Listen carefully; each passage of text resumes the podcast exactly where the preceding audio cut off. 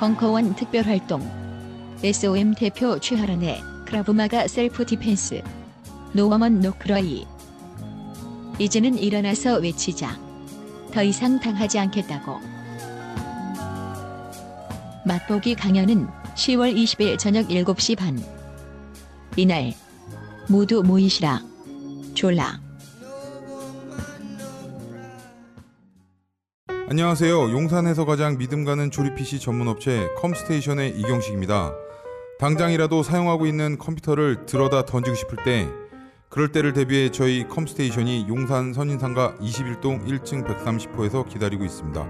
IT 강국에 걸맞게 믿을 만한 조립 PC 컴스테이션이 신뢰를 바탕으로 그 기회를 제공해 드리겠습니다. 궁금하신 점은 문의 주십시오. 011-892-5568번입니다. 우주 최강의 만족스러운 서비스를 제공해드리는 저희 컴스테이션이 늘 기다리고 있겠습니다. 딴지스에게 F1 같은 존재, 컴스테이션은 조용한 형제들과 함께합니다.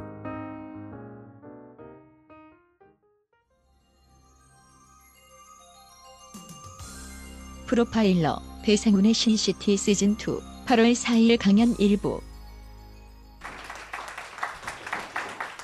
사실 뭐 이 신시티라고 하는 부분에 대해서 고민을 많이 했어요. 어, 어, 후속을 어떻게 할 것인가 해서 이제 어, 실제로 요거 말고 뒤로 가는 다음 주나 다음 주에는 실제로 어, 프로파일러들이 어떻게 일을 하는가 이 부분을 주로 해야 되겠다 하고 생각을 해갖고 아, 그걸 중심으로 이제 이제 생각을 했었고요. 그리고 이제 오늘 할 내용은 어, 여러분이 너무 많이 들어서 지겨운 그 유병원 사건에 대한 부분을 제가 감히 넣었던 거는 어, 사실 이것은 제 자기 고백일 수도 있는 거고 어, 왜 세월호 참사와 관련된 부분과 유병원이 연결됐는가에 대한 저 자신의 물음일 수도 있는 거고.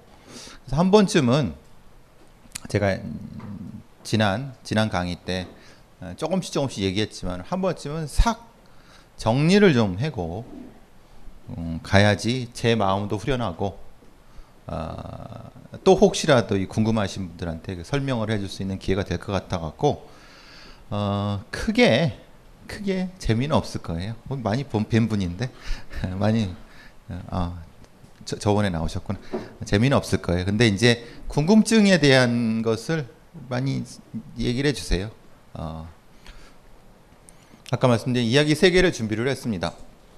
음, 첫 번째는 아까 말씀드린 것처럼 어, 어, 유병원 사건 자체에 대한 거 아, 유병원 사건에 대한 전반적인 내용부터 시작을. 왜 근데 제가 왜 세월호 참사라고 얘기를 하지 않고 유병원 사건이라고 하는 이유가 분명히 있습니다. 아, 그건 뒤에 잠깐 얘기를 할 것이고. 그 다음에 두 번째 이제 화성 연쇄살인에 대한 얘기를 하면서 음, 요새 이제 여러분 뭐 아시는 분 아시겠지만 음, 다시 화성에 연쇄살인범이 출연했는가? 에 대한 논쟁이 조금 있습니다. 여러분은 잘 모르시겠지만은 어, 프로파일러들 시, 현장에서 일하는 프로파일러들이나 아니면은 어, 실, 실제 이제 여러 가지 사건을 분석하는 분들한테서도 어, 실제 화성 연쇄살인이 또 일어나고 있는가, 어, 카피캣인가, 아니면 새로운 선수가 또 등장을 했는가에 대한 논쟁이 조금 있습니다. 그래갖고 실제로 어, 프로파일러들이 어떻게 음, 활동하는 걸 그냥 추상적으로 보다 실제로 실제로 어, 화성 화성에서의 여러 가지 다른 관련된 사건들을 좀 분석도 하고 여러분과 얘기해 보면서 어, ing 진행 중이라는 것에 대한 얘기를 조금 더 여러분과 같이 얘기해 보려고 하고요. 세 번째는 뭐 같은 맥락이지만 이제 조금 다른 측면에서 음, 프로파일러들이 하는 여러 가지 예, 것 중에서 이제 크게 Lie to Me라는 미드가 있습니다. Lie to Me라고 혹시 들어보셨어요? Lie to Me? 그 딱 보고 그 누구죠? 아니 미국 대통령 클린턴. 클린턴이 이제 나는 나는 르인스키와 관계를 하지 않았습니다. 하고 이렇게 막 만지고 막 그러잖아요. 그래서 그 대표적인 라이트미가 그런 거라고 얘기를 해요. 그러니까 관계를 하지 않았습니다. 아, 막 그런 것들, 그러니까 말하자면 대표적인 행동 언어들이 그런 거라고 하는데, 아, 그건 아주 그냥 대표적이고 모두 다 많이 아는 그런 행동 언어들인데, 그 외에 그러니까 미세 행동 언어, 미세 행동 분석 같은 거를 중심으로 하는 행동 분석을 실제로 이제 어떻게 하는가에 대한 뭐 가벼운 가벼운 음, 여러분 BH가 뭔지 아세요? Blue House Blue House 그 그분이 하는 화면 한번 보고 실제로 이제 그걸 하면은 그 다음 주는 제가 없을 거예요. 제가 제가 번개탄으로 죽을 수도 있어요. 아시죠? 번개탄 그러니까 음, 저 여러분들 저를 지켜주셔야 돼. 그 그것 하고 그리고 이제 뭐 간단하게 그 파파이스 때 회, 파파이스 때 했지만 그 총수께서 또 하신 방법과 이제 제가 먹은 다르죠. 국정원 임과장의 유서 분석 같은 거 조금 다른 방식이니까 어, 흔히 말하는 프로파일러들이 하는 유서 분석 의 부분에 대한 거를 조금 같이 보고 어, 그 외에 이제 여러분 예전에 그 어, 김동민 일병이라는 사람이 있어요. 예? 그 사람 수양록 이라 수양록 써본 사람 있죠? 여기 많이 많이 계시죠? 수양록 군대 갔다 온 사람들은 아실 거예요. 이제 수양록 일기 쓰면서 그걸 또 분석하는 것 하면서 그 사람의 심리적인 것이 어떻게 변화하는가 이런 부분들에 대한 거 그리고 이제 그 외에 다른 어, 동영상을 분석함으로써 좀 하는 것들 그래서 몇 가지 프로파일러들이 하는 그거를 조금 얘기를 좀 해보려고 해요. 이제 좀 분위기가 다 정리가 되셨죠? 예, 제가 그리고 이제 네 번째 부분은 안 정했어요. 여러분들이 이제 이 과정을 좀 하시면서 원하는 시는 음, 것이 있으면 혹시라도 어, 중간 중간 뭐 해주시면 그걸 하고 만약에 그게 전혀 없으면은 음, 전혀 없으면은 뭐 안 하는 거죠. 뭐. 자 음, 질문이죠. 왜 또 유병원인가?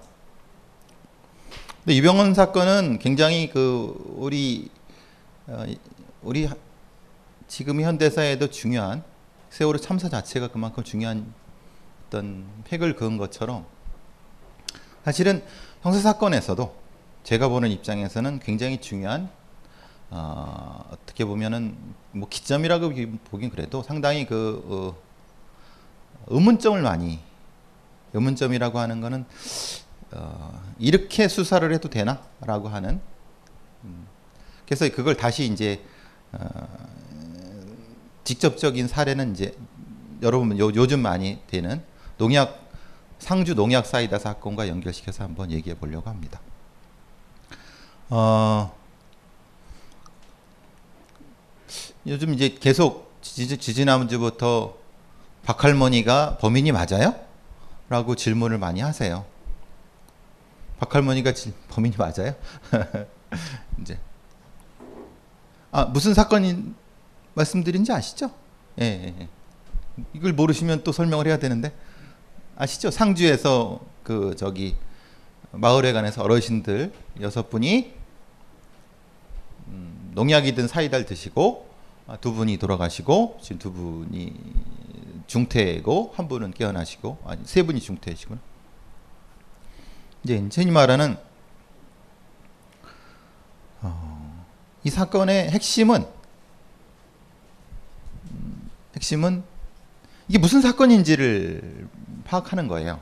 아. 무슨 사건이죠 이게? 네, 단순 살인 사건. 선생님은? 아, 예, 한숨 쉬니까 말고.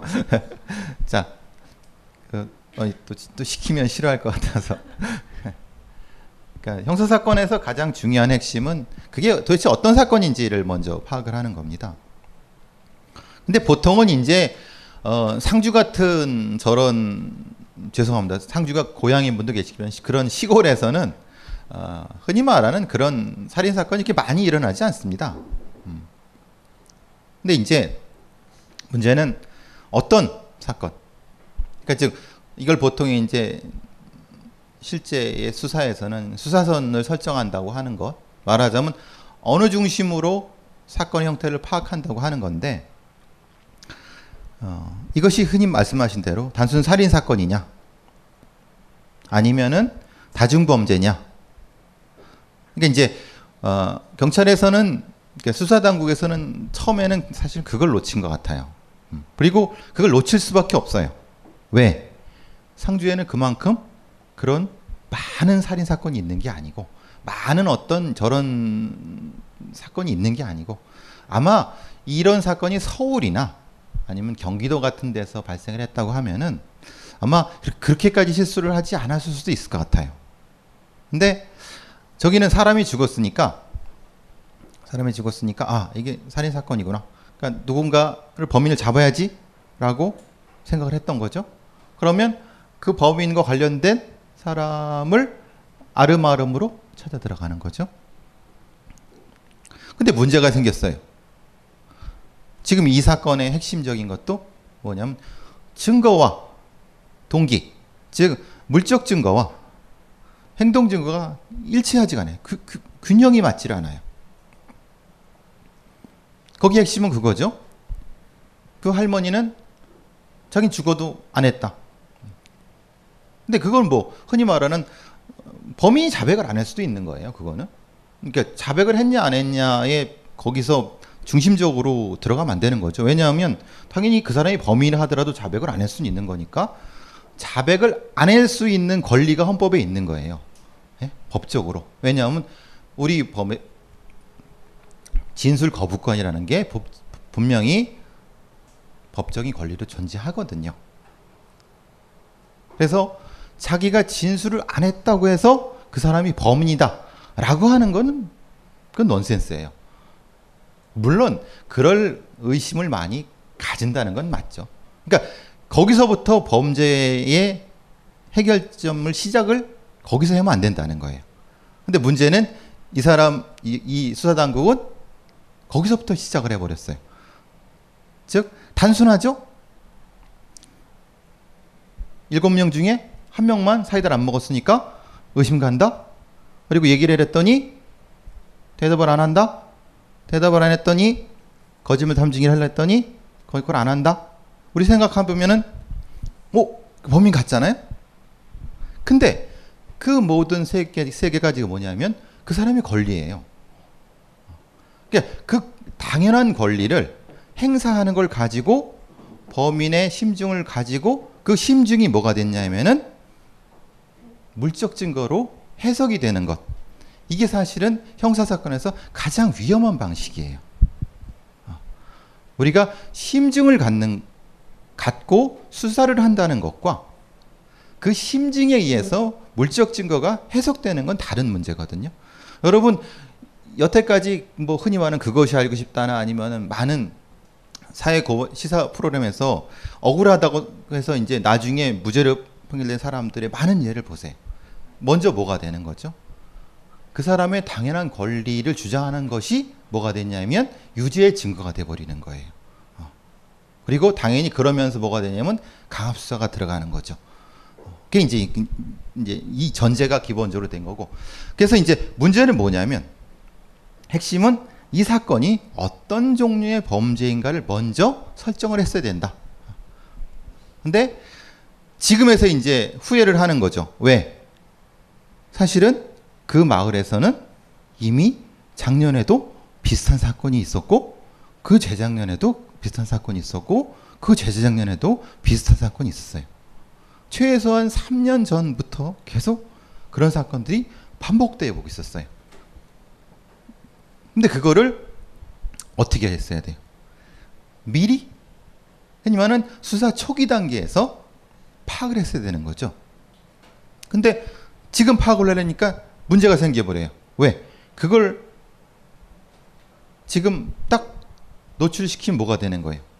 그 박할머니가 사이코패스가 돼야 되는 거예요. 매년, 저 매년, 어, 이그 그 저기 따뜻한 아니 저기 태풍이 몰려올 때 되면 할머니가 미쳐갖고 약을 타는 그런 미친 사이코패스가 돼야 되는 거잖아요. 그러니까 이게 애매한 상태에서 수사는 하고 있는데, 그러니까, 그러니까 내부적으로 수사는 하고 있는데, 지금 되돌리기는 너무 너무 갑갑해지는 거예요. 왜? 되돌리면 무슨 문제가 생기죠? 누군가는 책임을 져야 돼요. 어. 아, 말하는 건 그 박할머니가 범인인지 아닌지에 대한 얘기를 하는 게 아니에요. 지금은 아, 기본적으로 앞에서 어떤 형사 사건의 시작점에서 증거를 중심으로 어, 탐문이 되고 그 탐문을 통해서 이 사건의 기본적인 수사선이 설정된 다음에 범인을 들어갔어야 된다는 걸 말씀드리고자 하는 거예요. 어, 어, 요 말씀을 계속 드리는 거는 왜 제가 이 뒤에 유병원 사건에 대한 얘기를 또 말씀드리고자 하는 그거와 중첩되기 때문에 이걸 좀 자세하게 말씀을 드리는 거예요.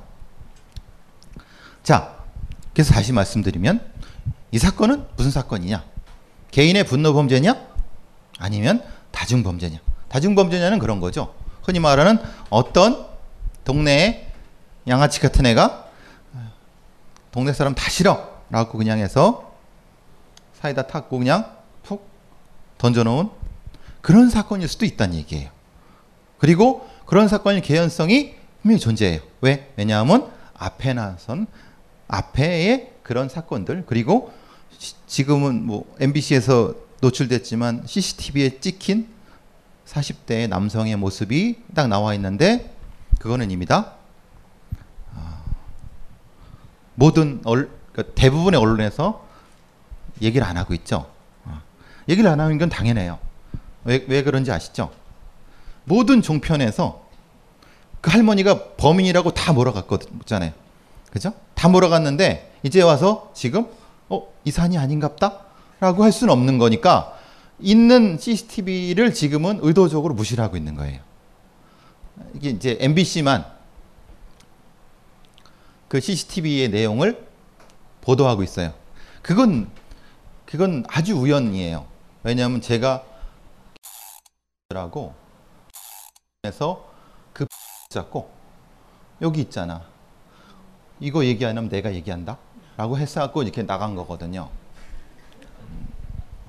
음, 아마 걔들도 아마도 만약에 어, 제가 물건을 얻지 않았으면은 아마 묻혀버리기도 그냥 그렇게 메인으로 안 때렸을 수도 있어요.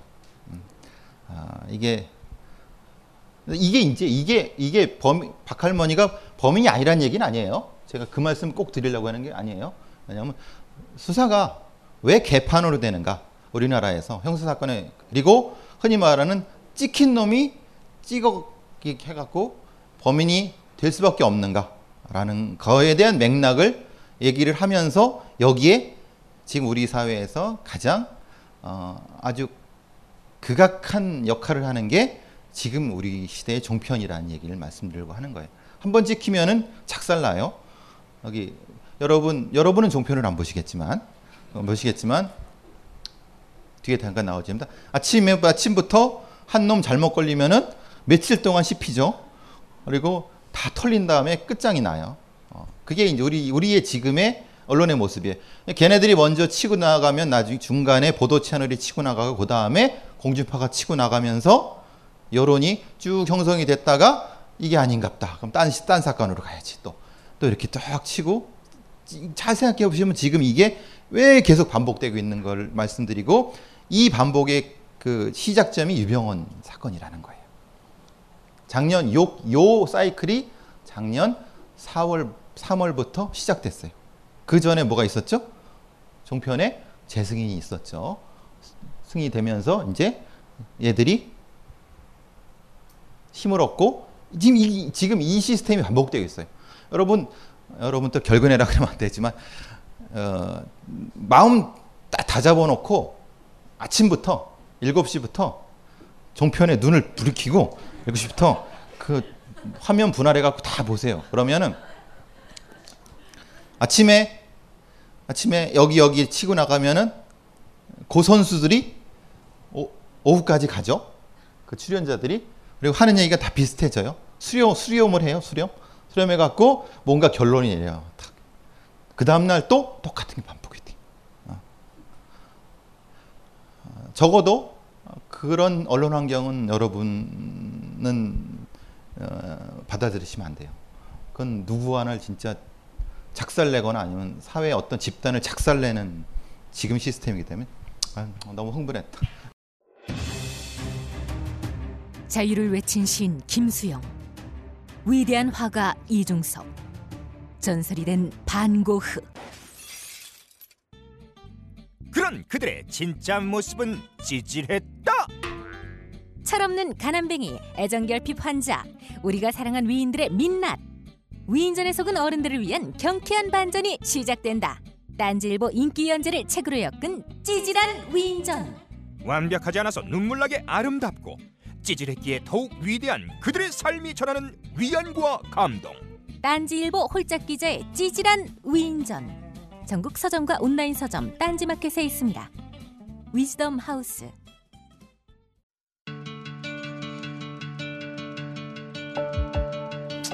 여러분들이 좀 더 즐겁게 남은 여러분의 인생 동안 단 몇 초라도 더 즐거움을 기쁨을 가질 수 있는데 조금이라도 도움이 되었으면 합니다.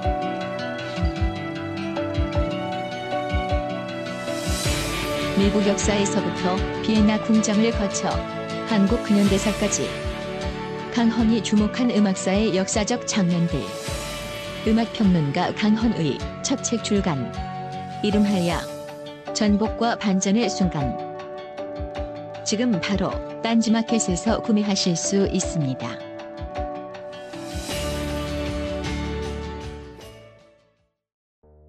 요즘 나는 책 추천을 하지 않는다. 그래도 이 책은 추천하지 않을 수 없다. 나는 딴지일보 읽은 척 매뉴얼의 애독자였으니까. 이웃시민 고전은 직접 반려들어 읽는 게 가장 좋다. 그게 여의치 않으면 너부리의 읽은 척 매뉴얼을 읽어라. 읽은 척 매뉴얼은 고전들의 뒤틀린 소개이자 색다른 비평일 뿐만 아니라 그 자체로 고전과 맞먹는 유사 고전이다. 고종석 그는 딴지일보 역사를 통틀어 가장 딴지적 글쟁이다. 김어준 고전이 얼마나 재밌는가를 은하계에서 가장 재밌게 설명하는 책. 딴지 편집장 너브리의 고전문학 읽은 척 매뉴얼. 아직 고전을 모르는 분들께 그리고 이미 고전을 알고 있는 분들께도 강력 추천합니다. 지금 바로 전국 서점에서 만나보세요. 딴지 마켓에서 구입하는 분께는 저자 사인본을 배송해 드립니다. 어쨌든 그래서 이제 그게 이제 형사 사건에서 많이 나타난다는 거예요. 지금의 어떤 하나를 어, 잡아버리는 거죠. 지- 작년부터 있었던 많은 사건들 한번 되새겨, 되새겨 보세요. 어쨌든 중요한 거는 증거와 동기의 균형이 맞춰지면서 형사 사건이 진행돼야 된다는 걸 말씀드리고자 했던 거고 아, 너무 여기서 길어졌다. 아. 그래서 이건 뭐 일지를 쭉 보시면은 아시겠지만은 갑자기 여기서부터 이제 마신 다음부터 쭉 넘어가서 돌아가시게 되고 받고 라면서 갑자기 이렇게 됐다는데 이렇게 흐름을 쭉 보시면서 뭐가 되냐면 사실은 음, 여기서 어, 간과된 것들이 중간 중간에 존재를 해요. 첫 번째, 사실은 이거는 의도적인 간과죠. 의도적인 무시죠. 어. 이, 이 저기 박할머니께서는 사실은 약간의 그 진압력 장애가 있어요. 진압력 장애. 진압력 장애가 뭔지 아세요? 어, 내가 왜 갑자기 여기 있지? 여기가 어디야? 어? 내 벙커 같은 이런 빨갱이 속으래. 이 이제 이게 이게 진압력 장애예요. 그러니까 할머니께서 어 삐뽀 삐뽀 구급차가 오셨는데 할머니 저기 먼산 바라보고 있는 게 그게 이상하다고 그래서 유죄 유죄 증거가 됐잖아요. 어, 그죠? 근데 그 유죄 증거가 아니에요. 어, 왜냐하면 이 양반이 이렇게 있었기 때문에 당연히 아닌 거죠. 그러니까 그 그거를 그걸 판단하려면 뭘 뭘부터 했어야 되는 거예요. 이 양반의 흔히 말하는 정신의사한테 먼저 보였어야 되는 거예요. 근데 이 중간에 그게 하나도 없잖아요. 그러면 그거는 유죄의 증거라든가 어, 어떤 놈 하나도 그걸 근거로 제시한 게 하나도 없죠. 즉 비과학적이라는 거예요. 그냥 멍하게 있었으니까 저런 사이코 같은 할머니를 봤나 이, 이렇게 되는 거죠. 그리고 흔히 말하는 농약을 왜 안 먹었느냐? 그럼 순서가 문제가 있어요. 왜냐하면 이 양반이 이 몸에 문제가 있어 갖고 사- 사이다 같은 발포성 음료수를 못 드신대요. 그러니까 이제 이게 그런 것들이 전제가 그러니까 말하는 흔히 말하는 물적 증거라는 게 과학적인 어떤 근거하에서 제시가 돼야 되는 건데 뭐가 되냐면 한 한 한 언론이나 한 어떤 에서 어 저 할머니 안 먹었대 왜 안 먹었대 안 먹었대 안 먹었대 야 일곱 명 여섯 명 죽어나갈 때 왜 안 먹었지? 라는 것으로 결론된다. 형사 사건의 증거 판단은 절대 이러면 안 된다는 건 여러분도 다 아시잖아요. 아, 그 사람의 정신적인 육체적인 상황을 보고 상황을 봐서 거기에 따라서 이 사람이 왜 그렇게 합리적 행동을 아니 어떤 행동을 했을 때 이게 합리적인 것이냐 아닌가에 대한 부분이 먼저 나가야 되는 거죠. 거기에 이런 게 어디 있어요? 여기 이 언론 보도에는 하나도 없잖아요. 아, 근데 문제는 이렇게 나가 버리니까 국민들은 그래 저 사이코 같은 할망구가 예? 화투에 10원 10원 50 50원짜리 해갖고 저 해갖고 예, 했겠지라고 그죠? 그랬을 수도 있어요. 저는 그걸 부정하는 게 아니에요. 아, 증거를 어떻게 취득하고 그걸 어떻게 해석하느냐에 대한 것을 여러분이 언론 보도를 볼 때 그것을 좀 조금 더 생각을 한 번 더 해줬으면 좋겠다는 거예요. 근데 우리는 작년에 유병원 사건을 겪으면서 망각돼 버렸어요. 그게 왜? 갑자기 가방이 나타났는데 뒤에 나오, 나올 거예요. 돈 가방이 왜 가방이 나타났지? 이런 데는 얘기 없이 그래 이 새끼가 어디 돈 어디 숨겨놨겠지. 응? 야, 맞아 이 새끼 도망가려고 했을 거야 아마. 아, 죄송 욕해서 죄송합니다. 이렇게 했을 거예요.라고 했을 거죠. 어, 순서가 바뀌었다는 거예요. 어, 형사 사건의 물적 증거 해석에 대한 순서가 바뀌었다는 그 말씀을 드리려고 하는 거고. 요건 좀 지나서. 아, 요걸 또 설명해 드리기 싶- 싶지만 요거는 우리 우리 사건의 본질과 멀기 때문에 어, 나중에 여러분과 같이 어, 개론 설명을 해드리면은 이 마을의 지리적인 환경을 보면은 왜 이 할머니가 범인이기 힘들어하는 상황이 조금 보여요. 이걸 이제 우리 말하는 이제 프로파일러들이 지리적 분석을 하는데 어떤 바보 같은 대구에 있는 후배놈 하나가 프로파일러 후배놈 하나가 할머니가 분노 폭발성 분노 장애를 갖고 있다고 했어요. 나도 가지고 있는데 폭발 폭발적인 분노 장애를 예? 때려 죽이고 싶은데 지금 문제는 뭐예요? 그게 왜 현화되느냐? 아, 사람이 당연히 꿈에 아니면 멍하게 옆에 지나가는 사람 목을 쳐 죽이는 걸 생각하는 건 단발성을 생각하는 건 당연한 거예요. 어, 그건 흔히 말하는 그게 생각에 그치거나 아니면은 어떤 어, 그, 그게 보통의 사람들인 거고 어? 옆에 그냥 미워 죽겠어. 그렇지만 여러분 다 다, 다수는 그렇게 하지 않잖아요. 그죠? 왜? 그거는 실제 생각을 행동하는 거는 차원이 다른 문제거든요. 그러니까 이것에 대한 근거는 뭐냐면 과거에도 반복적으로 이런 게왜 현화됐는가에 대한 걸 먼저 생각을 했어야 되는 거예요. 근데 그거 없이 이 양반이 폭발성 그런 게 있다. 아무런 근거도 없이 그렇게 얘기했다는 건 그건 대단히 위험한 거고 절대 그런 얘기를 하면 안 되는 거예요. 어. 정신과 의사들도 그건 절대 그렇게 하지 않아요. 어. 그 모든 거의 대부분의 정신과 의사들이 그거 얘기 그 얘기 나왔을 때 비웃었어요. 왜? 그렇게 얘기하려면 전제가 돼야 되는 거지. 예. 정확한 이 심리적 분석이 있은 다음에야 그걸 하는 거지. 그렇게 이제 흘리는 거죠. 쉽게 말하면 이렇게 사건을 툭 흘리는 거죠. 유리한 증거를.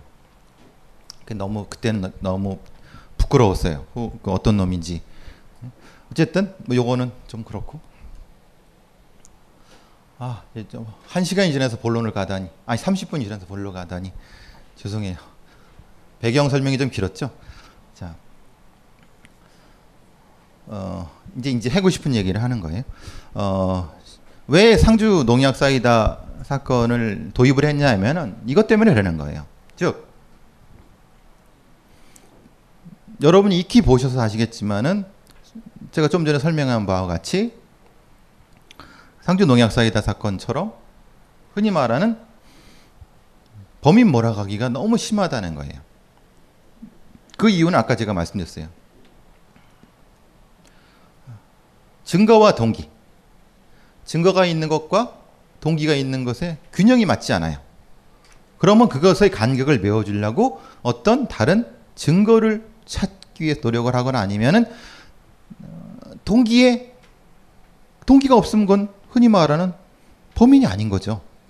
근데 이미 그럴 만한 범인을 설정해 놓고 그 다음에 거기에 맞춰서 다양한 걸 끌어들이는 방식이 지금 아주 보편화되어 있다는 거예요.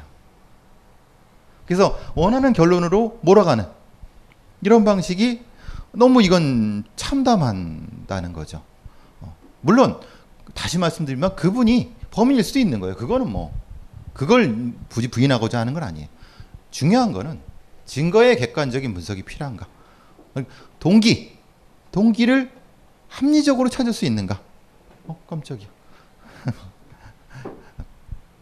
그리고 그, 그렇게 되면 뭐가 문제가 되냐면 불리한 증거와 정황을 무시하게 되는 거예요. 아, 흔히 말하는 그 상황이 벌어지는 거죠. 즉, 그 할머니는 동네 어른, 어른들과 친했다. 근데 이제 그거는 무시가 되고 어, 점십 쳐갖고 머리 머리 끄댕이 잡고 싸운 것만 부각이 되는 형태가 되는 거고 정황 자체. 정황 자체를 무시했던 거는 흔히 말하는 그럴 아까 말씀드린 그럴 만한 상황이 있는가? 이, 이 양반이 왜 스쿠터를 타고 가서 돌아가서 농약 사이다를 넣고 할 수 있는 데 그럴 만한 신체적인 조건이 되는가? 안 되는가? 이런 거에 대한 정확한 파악이 돼야 되는 거예요. 근데 그거 없이 그냥 이렇게 하는 거죠. 아 요즘 노인네들 여든 살 넘어도 정정해 라는 단순한 전제만 가지고 하는 거죠. 아 정정한 사람도 있죠. 중요한 거는 이 사람이 정정했냐 이 말이에요. 그럴 수 있는 그, 런 얘기는 전혀 안 나온다는 거죠. 어쨌든 그 다음에 이제 이 특히 이 유병원 수사에서도 마찬가지였던 것처럼 흔히 말하는 여러분 뒤에 제가 사진을 보여드리겠지만 또 고소당하겠지만 모르지만 그 이상한 정치 평론가들 이상한 좀 양아치같이 생긴 변호사 애들 그쪽이 뭐, 뭐 했는지 모르는 범죄 전문가 애들이 와갖고 그냥 무조건 설명을 하는 거예요. 종편 여러분은 종편 안 보시겠지만 종편이라든가 보도 채널이라든가 흔히 말하는 종, 공중파의 그, 그 저기 흔히 말하는 시사 프로그램에 나, 나와서 하는 걸 보면은 쟤들이 저걸 알고 하는 건지 저 뭘 하는 건지를 모르고 근데 그거는 이유는 분명히 있어요. 왜 그러냐면 요건 나중에 편집이 되겠지만 에서 어, 그 해당 방송사한테 이렇게 어, 저걸 넣어요. 어, 예, 예, 이렇게 우리 쪽하고는 좀안 맞는데? 라고 하면은 그 저 해당 보도국이라는 데서 아, 그런가요? 그럼 좀 이렇게 해서 어, 칠거 치고 이게 이제 그게 흔히 말하는 작년부터 시작된 작년부터 시작된 유병원 사건부터 그게 어, 일반화되기 시작했어요. 왜냐면 제가 그 자리에 있었기 때문에 뻔히 잘 알죠. 이제 말하는 어, 정권의 우호적인 패널로 어, 진짜 과감한 교체를 시도하거나 아니면은 앞쪽에 저걸 하는 거죠. 어, 저걸 주는 거죠. 뭐죠? 이 아웃라인을 주는 거죠. 그게 아침에 이루어져요. 아침에, 아침에, 아침에, 아침에 보면 근데 아침에는 조금 거칠어 거칠어요. 종편이라든가 아니면 보도 채널의 그, 그 저기 그 패널들의 입이. 근데 중, 점심쯤 가면 좀 조금 좋아져요. 오후쯤 가면 아주 멋있어져요. 이게. 근데 문제는 그게 이제 흔히 말하는 우리 사회 여론을 주도하고 있어요. 여러분 저기 음식점 같은 데라든가 이런 데 아니면 어디 가보면은 아, 특정 채널을 얘기하면 안 되지만 19번이라든가 24번 계속 틀어놓 있죠. 그죠? 그 재밌는 말씀을 한번 드리면은 그 19번 아 19번이라고 하면 뭐든 TV조선 TV조선이 굉장히 유난히 빨간색이 많잖아요. 어, 아니 여러분은 여러분 종편을 안 보시겠지만 그리고 거기 나오는 그 여자 앵커들이 굉장히 톤이 높아요. 평양의 중앙 방송 평양 중앙 방송을 보는 것 같아. 저는 실제로 그랬 실제로 가서 제가 어떻게 어떻게 아는 애가 TV 조선에 있어 갖고 한번 출연해 달래서 갔는데 그래서 그 여자 앵커한테 얘기를 했어요. 아니 왜 이렇게 소리를 지르세요? 그 눈은 왜 똑바로 뜨세요? 그랬더니 나를 이렇게 보더만 뭐라 그랬냐면 아 연세 드신 분이라서 귀가 잘 안 들리시기 때문에 톤을 한 약간 30%를 올린대요. 음. 그래서 이제 TV조선이라든가 채널A의 그, 그 흔히 말하는 앵커나 남자 여자 앵커 목소리 큰 게 그것 때문에 그렇대. 의도적으로 그렇게 하는데요. 어, 뭐 다 아시는 내용이잖아요. 모르시겠어요? 그렇게 하는 거고 색깔도 원색을 쓰는 게 그렇대요. 그래갖고 제가 그래서 그랬어요. 평양의 중앙방송 보는 것 같다 그랬더니 자기도 그렇게 생각한대요. 근데 근데 이제 어차피 시청층은 어차피 고정층이에요. 기껏해야 2% 안에 드는 시청률이 보통 2에 3이잖아요. 근데 문제는 그 사람이 그 사람들이 사실은 우리 사회에 소위 말하는 보수층의 뭐 오피니언 리더들이잖아요. 쉽게 말하면. 그죠? 그리고 그 음식점의 채널 선택권을 가지고 있잖아요. 그죠? 음. 그렇다 그러더라고요. 왜, 왜 이게 나왔는지 모르겠지만 왜 이게 나왔죠? 어쨌든 뭐 다 아시는 내용인데 뭐. 저 저는 근데 그때 깜짝 놀랐어요. 어쨌든 아, 시간이 늘어져서? 아, 그래서 이제 이제 진짜 본론으로 앞으로 와서. 음, 앞에 제가 상주 사건 얘기한 것 때 그걸 비교해서 보세요. 우리가 유병원 작년에 이루, 이루어졌던 유병원 사건을 다룰 때 유병원을 다룬다는 건 좀 그렇지만 유병원 사건을 다룰 때 중요한 것은 문제는 아직도 이 사건이 뭔지를 대다수가 모른다는 거예요. 이 사건의 핵심을 모른다는 거예요. 도대체 이 사건이 어떤 사건인지를 파악을 해야 된다는 거예요. 음. 유병원 사건이 무슨 사건이죠? 아, 앞에 있어갖고 살인 사건인가요? 도둑질을 했나요? 잘 생각해 보세요. 이게 무슨 사건이죠? 어. 배를 침몰시킨 사건인 건가요? 세월호를 어. 음, 한번 요 시간 끝날 때까지 한번 잘 생각해 보세요. 숙제는 아니지만 어쨌든 그러면 다시 돌아가죠. 그럼 왜? 왜 유병원인가? 라는 질문으로 돌아가야 돼요. 왜 유병원인가? 아, 그러면 이 얘기는 다시 뭐 여기서 파생되는 질문은 많죠. 유병원이 아니라 세월호 국정원 소유설 부터 시작해 갖고 여러 가지로 가는 거죠. 왜 하필 유병원인가에 대한 답이 아니 의문이죠. 의문이 좀 넣어오고 그리고 저는 이 과정을 쫓다가 보면 결국은 뒤에 숨은 코디네이터의 꼬리를 볼 수도 있, 다 저는 본 것 같아요. 저는 우연히 우연히 아주 우연히 본 것 같아요. 어, 여기서 이제 번개탄 생각이 나죠. 이제 번개탄 생각이 나는데 음, 저는 절대 죽을 때 번개탄을 안 죽으니까 번개탄을 죽었으면 여러분은 음, 타살이라고 생각하셔야 돼요. 왜 이 말씀을 드리냐면 시작을 점을 들어가죠. 나는 왜 이 사건에 얽혔는가? 제가 이상하죠. 왜 제가 저, 이 앞에 있는 인간이 저는 우리나라에서 유병원에 대해서 그래도 꽤 많이 아는 상위 5% 안에 든다고 생각을 해요. 왜? 왜 그랬을까? 다시 돌아가 보면 작년 7월 22일 밤이에요. 엄청나게 술을 먹었어요, 제가. 딴 일로 먹었는데 갑자기 전화가 왔어요. YTN에서 전화가 왔어요.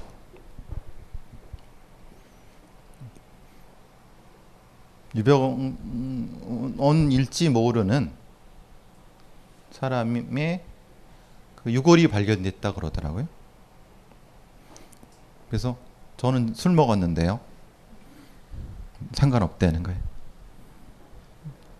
방송에 출연할 수 있냐? 그래서 방송에 아, 술을 이렇게 취해갖고 못하겠는데요. 그랬더니 아니래. 와야 된대요. 그래서 제가 일산에 살았는데 차를 택시를 잡아갖고 30분 만에 와야 된대요. 30분 뭐 30분 뭐 이제 좀 감이 없으니까 택시 기사한테 그랬어요. 저 YTN까지 가셔야 되는데 아이 뭐 그냥 뭐 돈만 주면 간다고 그러더라고요. 근데 그거 아세요? 유병원 발견됐다 그랬더니 뭐요? 막, 하고 막 그때부터 밟기 시작했는데 갔어요. 그때부터 제가 12시, 11시, 11시, 11시 반에 가 12시부터 어, 우리나라 방송상 유일무이하게 12시간 방송을 앉아서 했어요. 술은 취했는데 거기서 술이 깼어요, 진짜. 술이 깼어요. 저 12시부터 들어가 갖고 아 유병원 희체 어, 뭐 옥수수 껍질인데요. 아니 아니 이제 머리카락이 막 하면서 앵커가 계속 바뀌는 거예요. 앵커가 여섯 명이 바뀌었어요. 바뀔 때마다 저 화장실을 안 된대. 보도국장도 안 된대. 그래서 그래서 이제 앉아 갖고 계속 막 했는데 그다음 날 열, 12시 점심 먹으러 보내 주더라고. 아침도 안 먹였어. 나쁜 놈들이. 먹이고 방송 노예가 되는 순간이었어요. 재미로 말씀드린 게 아니라 그래서 그래서부터 제가 자칭 타칭 유병원 전문가가 됐어요.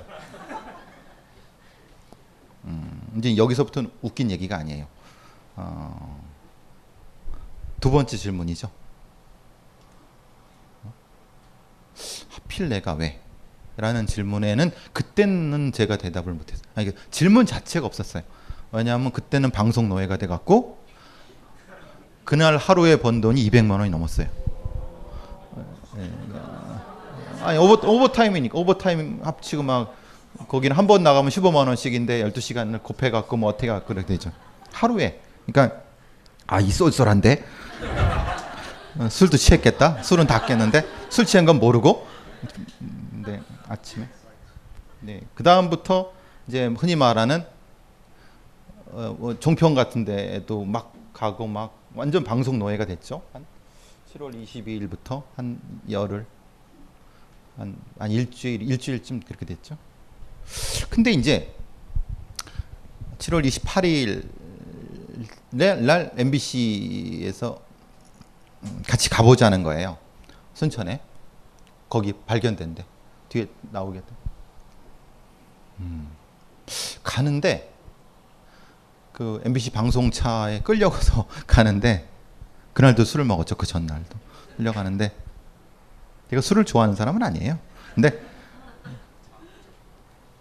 어, 순천 순천에서 제가 대학 교수 생활을 했어요. 음. 그곳에 무엇이 있는지 가다 보니까 알겠더라고요. 어. 아, 여기가 내가 아는 데구나. 라고 가보는데 너무 흠칫 놀란 거예요. 뭐지? 음.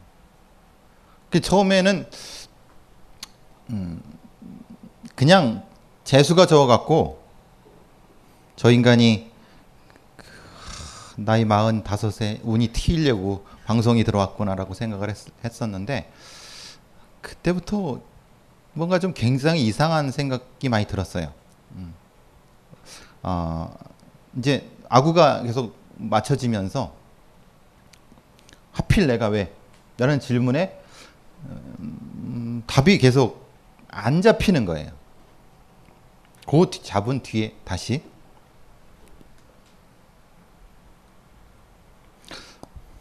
어쨌든 작, 작년 7월부터 병원을 쫓으면서 들었던 의문들이 이제 제가 되겠죠. 왜 하필 송치제인가 라고 하는 것. 송치제가 어딘지 아세요? 그게 저거예요. 별장 있는 그 고개예요. 그리고 근데 매실밭은 아시죠? 시체가 발견된 것. 금수원은 어딘지 아시죠? 안성에 있는 그 교파의 본산이에요. 나중에 보여드리겠지만 이 두 개가 굉장히 유사해요. 어, 지리적인 게. 기차가 많아요. 금수원에는. 근데 거기도 기차가 많아요.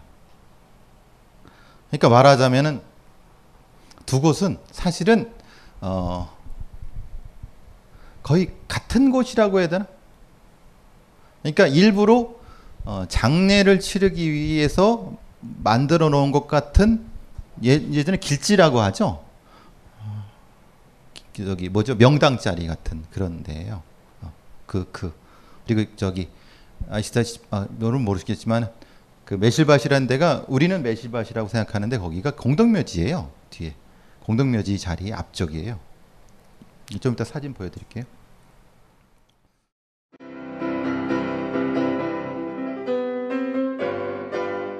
클래식은 너무 멀리 있거나 혹은 너무 가까이 있다.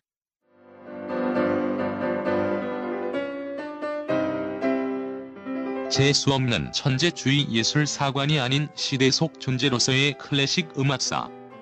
지휘자 겸 피아노 박사의 실연과 함께하는 퍼포먼스형 강좌. 시대 정신과 음악 양식 모두를 아우르는 입체적 이해.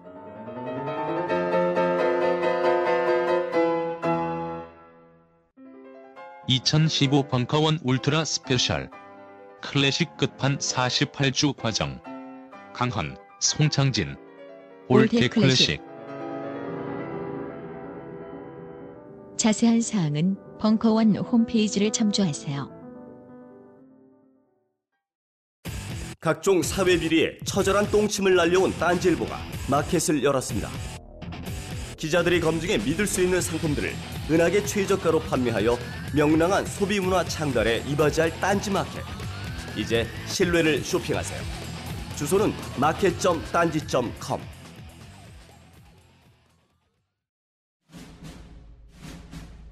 스마트폰의 바이블 벙커원 어플이 대폭 업그레이드 되었습니다. 강좌 및 강의별 결제 기능 탑재 멤버십 회원이 아니라도 벙커원 동영상들을 골라볼 수 있는 혁신. 바로 확인해 보세요. 어, 저는 사실은 프로파일러로서 굉장히 과학적인 분석을 상당히 에, 원칙으로 되는 사람인데 음, 어, 무엇인가 계속해서 드는 의문들이 계속 반복되고 있어요. 음, 그래서 사실 앞에서 말씀드린 것처럼 처, 모두의 저의 풀리지 않는 의문 그리고 어, 그것이 진짜로 의문만인가? 근데 제가 아까 말씀드리는 과정을 겪으면서 아 이거는 의문만은 아닐 수도 있다라고 감히 여러분 앞에 고백의 자리일 수도 있지만은 음, 그걸 좀, 가- 좀 말씀을 드리고 싶었어요. 아까 앞에 다시 앞으로 돌아가면은 거기에 이제 단서는 그거죠. 여기 이 뭐 하는 게 경찰청장이에요, 경찰청장. 경찰청장이 2월 15일 날 어, 저기 순천에 그 거기로 가요. 응, 실제로. 어, 그거는 JTBC 기자들이 실제로 파악한 바예요. 어. 아시다시피 어, 경찰청장은 음, 그 수도 서울을 비울 수가 없어요. 음, 그 별도의 명령이 없이는. 음, 어, 근데 밤에 아주 몰래 이동을 해요. 6월 15일 날. 어. 그게 이제 흔히 말하는 여러분 시사인의 주진우 기자가 얘기했던 그거예요. 이미 이 죽은 거는 알고 있었다. 저는 그렇게 봐요. 만약에 그게 유병헌 시체라고 보면은 당연히 그거는 경찰청에서 알고 있었다고 봐요. 어. 왜냐하면 그렇게 이동할 수도 없고 이동할 이유도 없는 상황에서 바로 그 자리에 에, 갔다는 것은 그래서 아까 말씀드린 것처럼 제가 그 지역에 흔히 말하는 송치제에 거의 20번 이상 갔거든요. 그냥 흔히 말하는 방, 거기에 사건 분석을 위한 방문만. 근데 사실은 그 전에 제가 어, 대학 교수 생활하면서 사실은 거의 늘 다니던 데예요, 거기가. 너무 잘 알죠.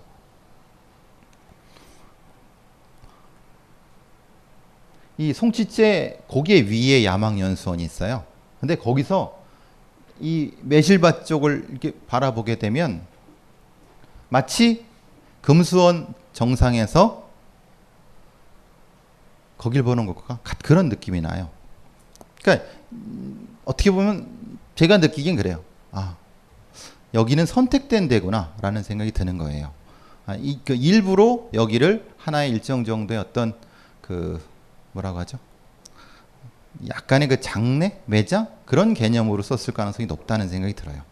그러니까 흔히 말하는 거기를 그냥 함부로 이렇게 함부로가 아니라 뭐별 생각 없이 갔던 장소는 아니라 그런 생각이 들어요. 이제 뒤에 이제 여러분과 보이는 것과 보이지 않는 것에 대한 걸 뒤에 말씀을 다시 드리면서 앞으로 돌아올게요. 그래서 요 진실협회 같으면 뒤에 다시 또 사진을 보여서 말씀을 드리고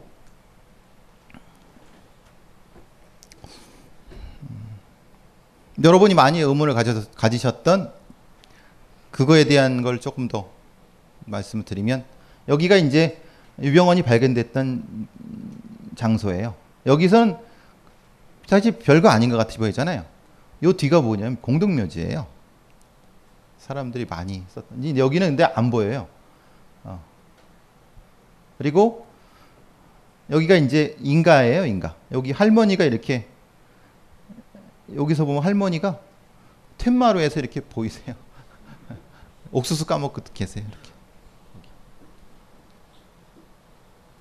그러니까 밭이에요, 밭. 이게 산이 아니라 밭이에요, 밭. 여기가, 여기가 이렇게 보면 계곡이에요, 계곡. 어. 어. 여기서 이제 발견된 장소라는 것 자체가 그래서 저는 이 사건에서 굉장히 처음에 의문을 가졌던 건 그거죠. 국가수에 그 내놓으라는 분들이 이제 말하는 저체온사를 말씀하셨잖아요. 여긴 저체온사를 할 수 있는 장소가 아니에요. 왜냐하면 여기 밭이거든.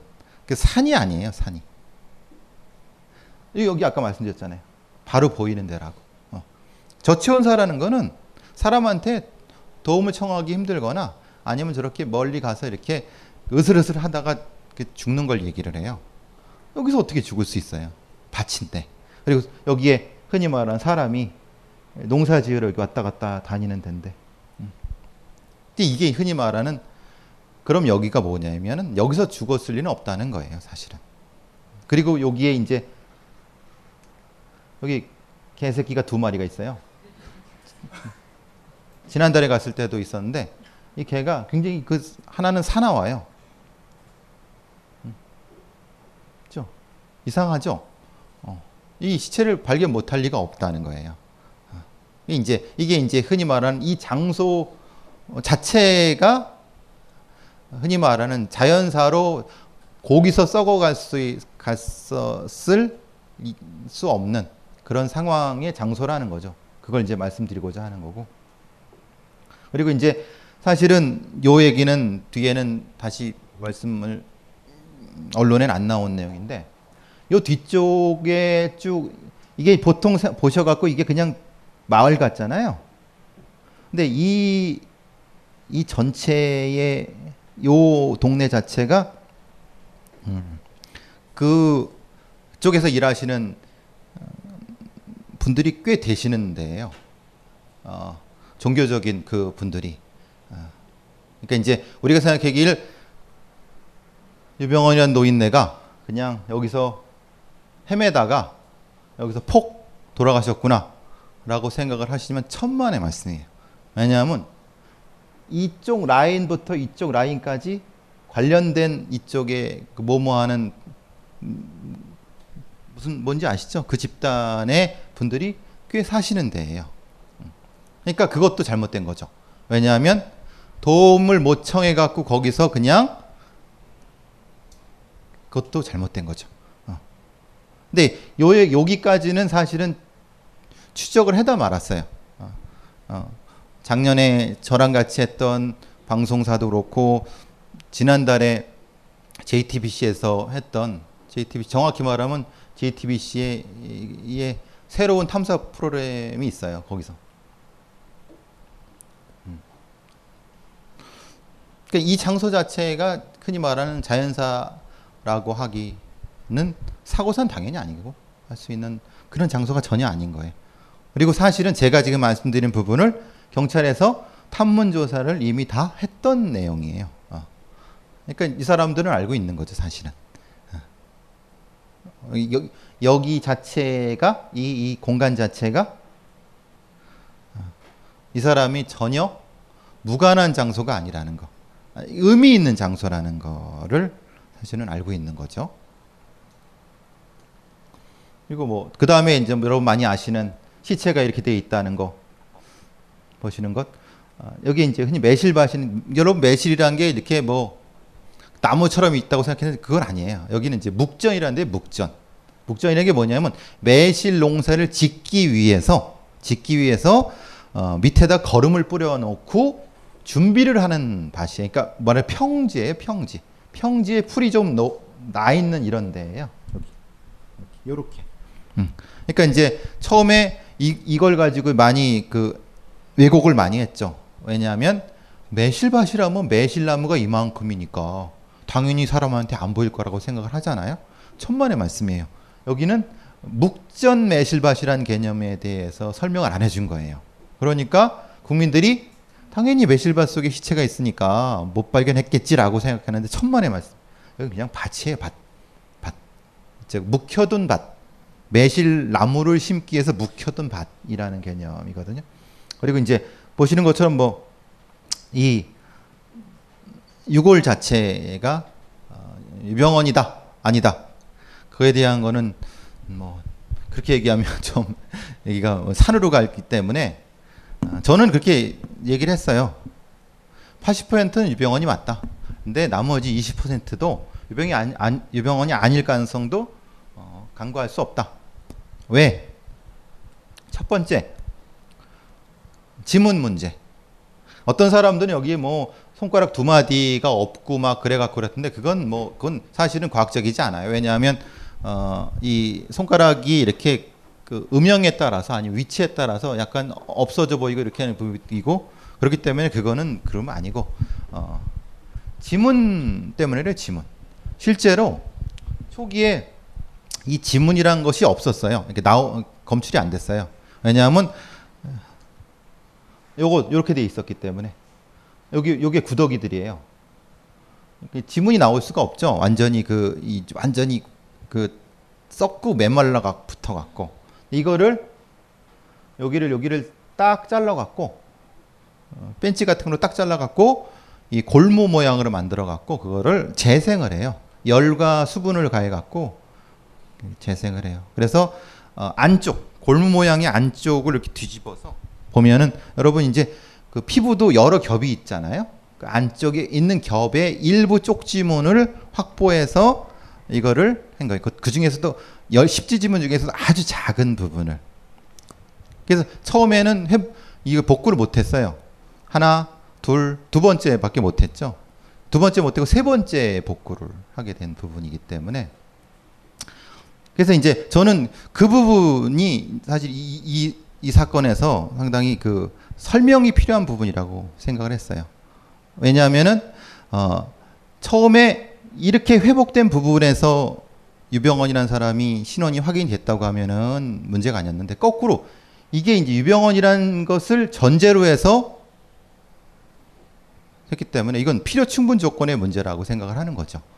왜냐하면 필요 충분 조건이 아니라 필요 조건과 충분 조건의 관계가 안 맞기 때문에 이거는 설명이 필요하다. 어떻게 복구를 했고 어떻게 앞빛을 돌려갖고 유지가 됐는지에 대한 설명이 필요하다라고 저는 이제 얘기를 했었고 뭐 DNA 부분은 여러 가지 이제 그 뭐 그런 것이 있을 수 있잖아요. 뭐, 뭐 사촌형이다, 뭐 사촌형이 한다 이런 부분은 사실 근데 가능성은 있는데 사실은 좀 그 부분은 좀 낮으니까 그래서 저는 뭐 그런 부분에서 이제 문제 제기를 했던 부분이고 근데 그건 다 무시돼 갖고 어쨌든 뭐 다른 것들은 뭐 여러분 아시는 바와 같이 뭐 이빨 얘기도 있고 그런데 그건 잘 모르겠어요. 뭐 흔히 말해 치과 의사가 다르게 얘기했다는데 어, 또 어, 어떤 데는 또 똑 맞다고 얘기하는 경우도 있고 그리고 얼마 전에는 그 JTBC에서 얘기하는데 교차 분석을 했대요 DNA를 그래서 이거는 맞다 뭐 이런 정도로 결론이 났다고 하는데 그래서 일단 저는 정리는 그렇게 정리보다는 여기서 이제 할 것은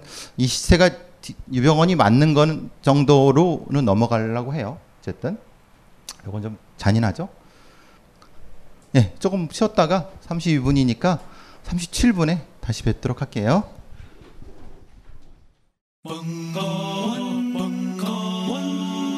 벙커원 특강